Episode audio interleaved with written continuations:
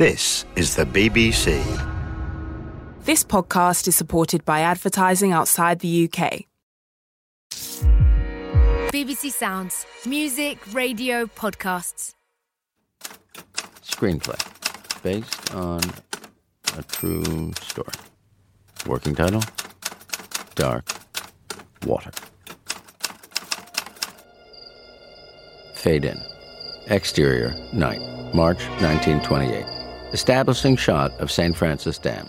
The evening is still. Cut to a road overlooking the dam. Into frame, a motorcycle pulls up. Lit by the moon, a young man dismounts and, with his back to camera, lights a cigarette, gazing at the dam. He exhales a stream of smoke. Cut to bedroom of two small children sleeping. The boy clutches a teddy. The girl has her thumb in her mouth. Close on bedside clock. Ten minutes to midnight. Cut to St. Francis Dam, control room. Close up of voltage meter. Needle is steady, then drops suddenly. Cut to close on small crack in concrete through which a trickle of water flows. The water flow increases. Aerial shot of dam. Further large cracks appear. Water flows from multiple places. The whole dam appears to shake. Cut to control room. Warning lights and buzzers sound. Cut to motorcyclist. Ground shaking beneath him. Terrified, he mounts his motorcycle and rides away.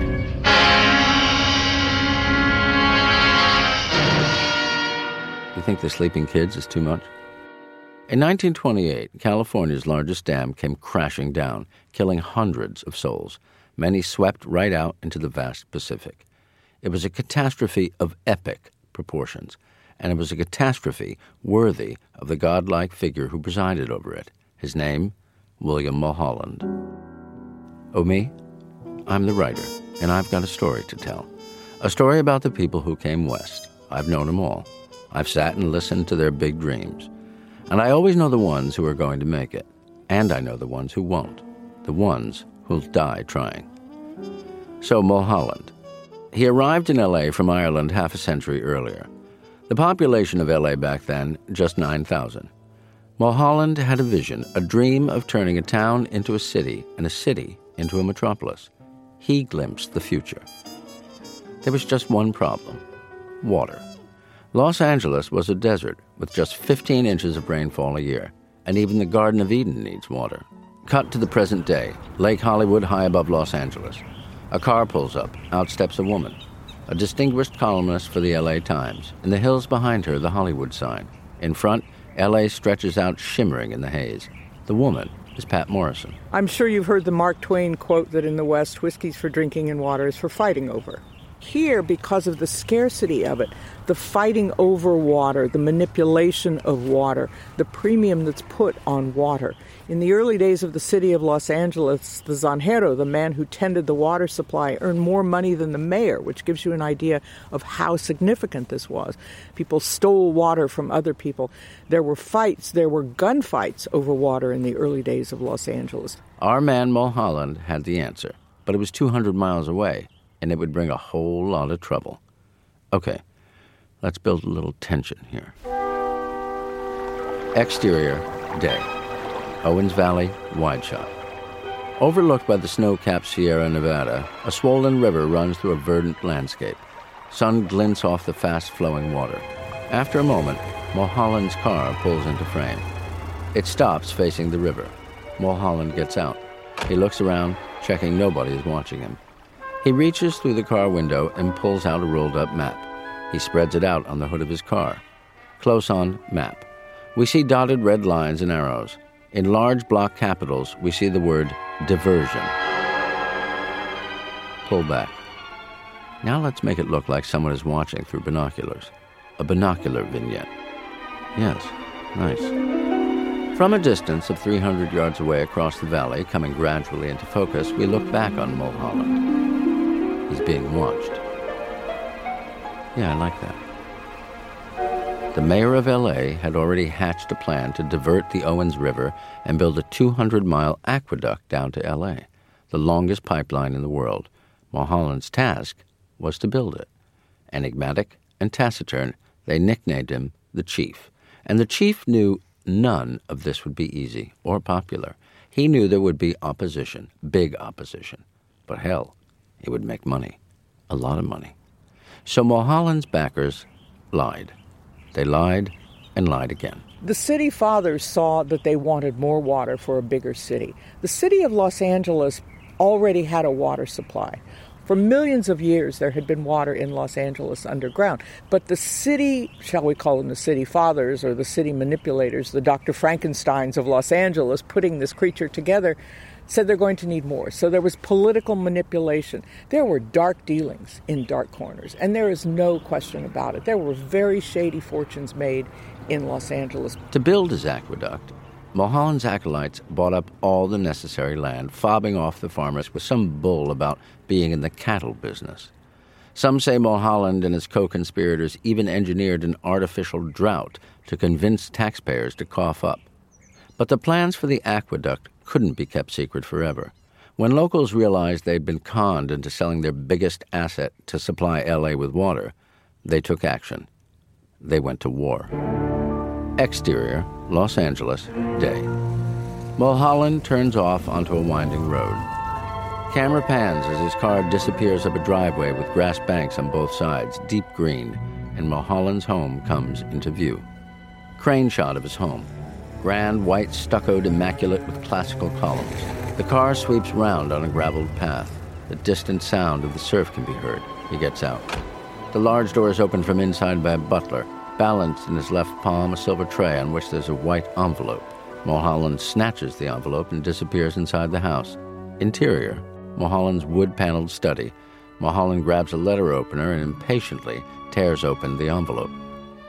Close on letter, two typewritten words You're dead. Though scandals swirled around Mulholland at the time, he ducked and dived. Before the plans had been made public, LA's biggest businessmen were given a heads up. They pulled out their pocketbooks and snapped up land in the valley where the pipeline was due to end. And miraculously, the desert scrub transformed into prime farmland. It was payday for the new landowners.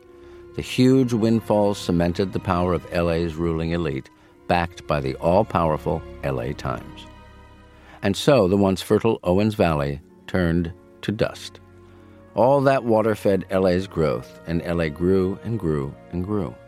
And the brand new railroads transported all those newcomers to a paradise where the sun always shone, and every day promised endless possibilities, just as long as you were white.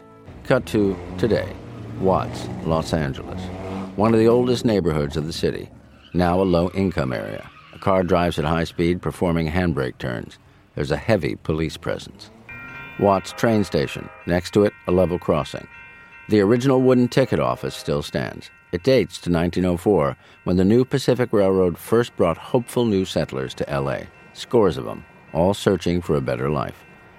A woman sits on a bench near the station. The early African American migrants to LA came from the Deep South, especially those places where cotton was king. The woman is Karin Stanford of California State University. When they arrived in LA, there were whites who were very, very concerned about maintaining some semblance of separation, maintaining their white utopia. And so, in order to make sure that African Americans and whites did not reside in the same communities, they devised several tactics. Financial institutions and insurance companies refused to lend money to African Americans. In contracts, they would actually say alien groups such as Negroes or Mexicans cannot purchase this particular property. The Ku Klux Klan engaged in violence to drive black people away. And yet, who was building this utopia? Who do you think? About 90% of those workers that laid that track and maintained that track of the Pacific Electric Railway were Mexican. Al Camarillo of Stanford University. Coincides with the, the period of the Mexican Revolution, so a huge portion of the Mexican population, actually estimated to be a tenth of the entire population of Mexico, comes to the American Southwest. And in a place like California, they are the largest racial minority by the 1920s. And although Mexicans weren't categorized as low as African Americans, they were just a notch above them couldn't go to the swimming pools, couldn't go to the parks, couldn't go to barbershops, couldn't go to restaurants, would find a sign everywhere they walked, no Mexicans allowed. And yet, In spite of the racism, in spite of the segregation, California still held out the promise of a better life for black and brown migrants. When W.E.B. Du Bois comes to Los Angeles in 1913, he marvels at the opportunities for African Americans here and marvels at what they've made of their lives and their community after migrating here. And he says, wow, is nowhere else in the country black people better housed. Black people are becoming educated. So black people saw it as a possible utopia for them as well. But they had to fight in various ways in order to make it so. So, yes, LA grew and grew and grew. And before long, of course, it needed more water, which our man Mulholland was only too happy to engineer. You can't doubt the man's genius. Everything that followed, LA, the megacity, he made possible. But be in no doubt, LA was a town built on lies. There's no question about how significantly Mulholland changed the landscape. The fact that people live in neighborhoods that have trees. More than half of the water used in the city of Los Angeles goes outdoors to the garden and not to what's going on inside the house. But as Balzac said, behind every great fortune there's a great crime. We are standing atop the Hollywood Reservoir, called Lake Hollywood more picturesquely. It sounds better than reservoir, doesn't it? It was built in 1924 by William Mulholland, one of the triumphs of his engineering career as the man who quenched the thirst of the city of Los Angeles. And yet, four short years later, a dam that he built much farther north from where we stand right now collapsed, the St. Francis Dam, taking the dam and hundreds of lives with it and collapsing as well the reputation of William Mulholland.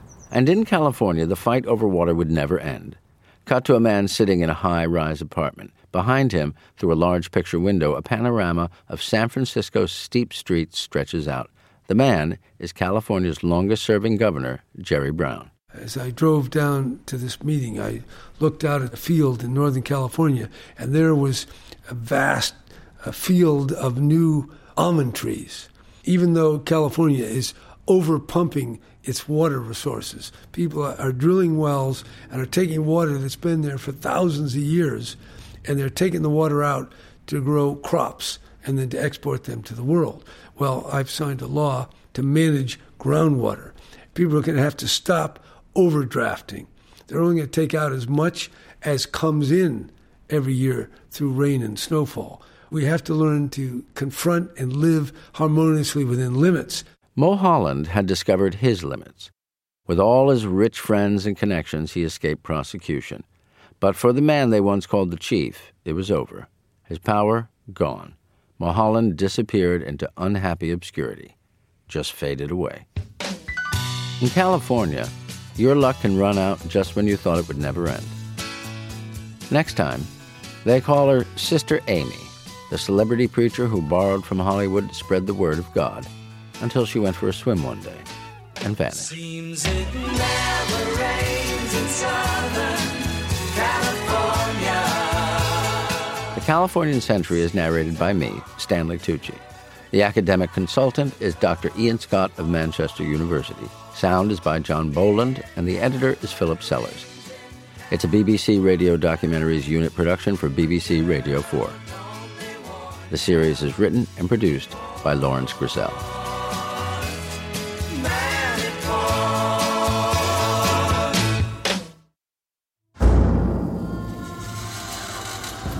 Our stories begin, as so many do, with a body. I place the blade on a PM40, which is like a huge scalpel. Mortician Carla Valentine takes you from the mortuary to the scene of a crime to find out how a body got to her slab. People think fires destroy everything. What they don't realise is that actually fires don't necessarily get rid of all of the evidence. Mortem. Subscribe to the podcast on BBC Sounds.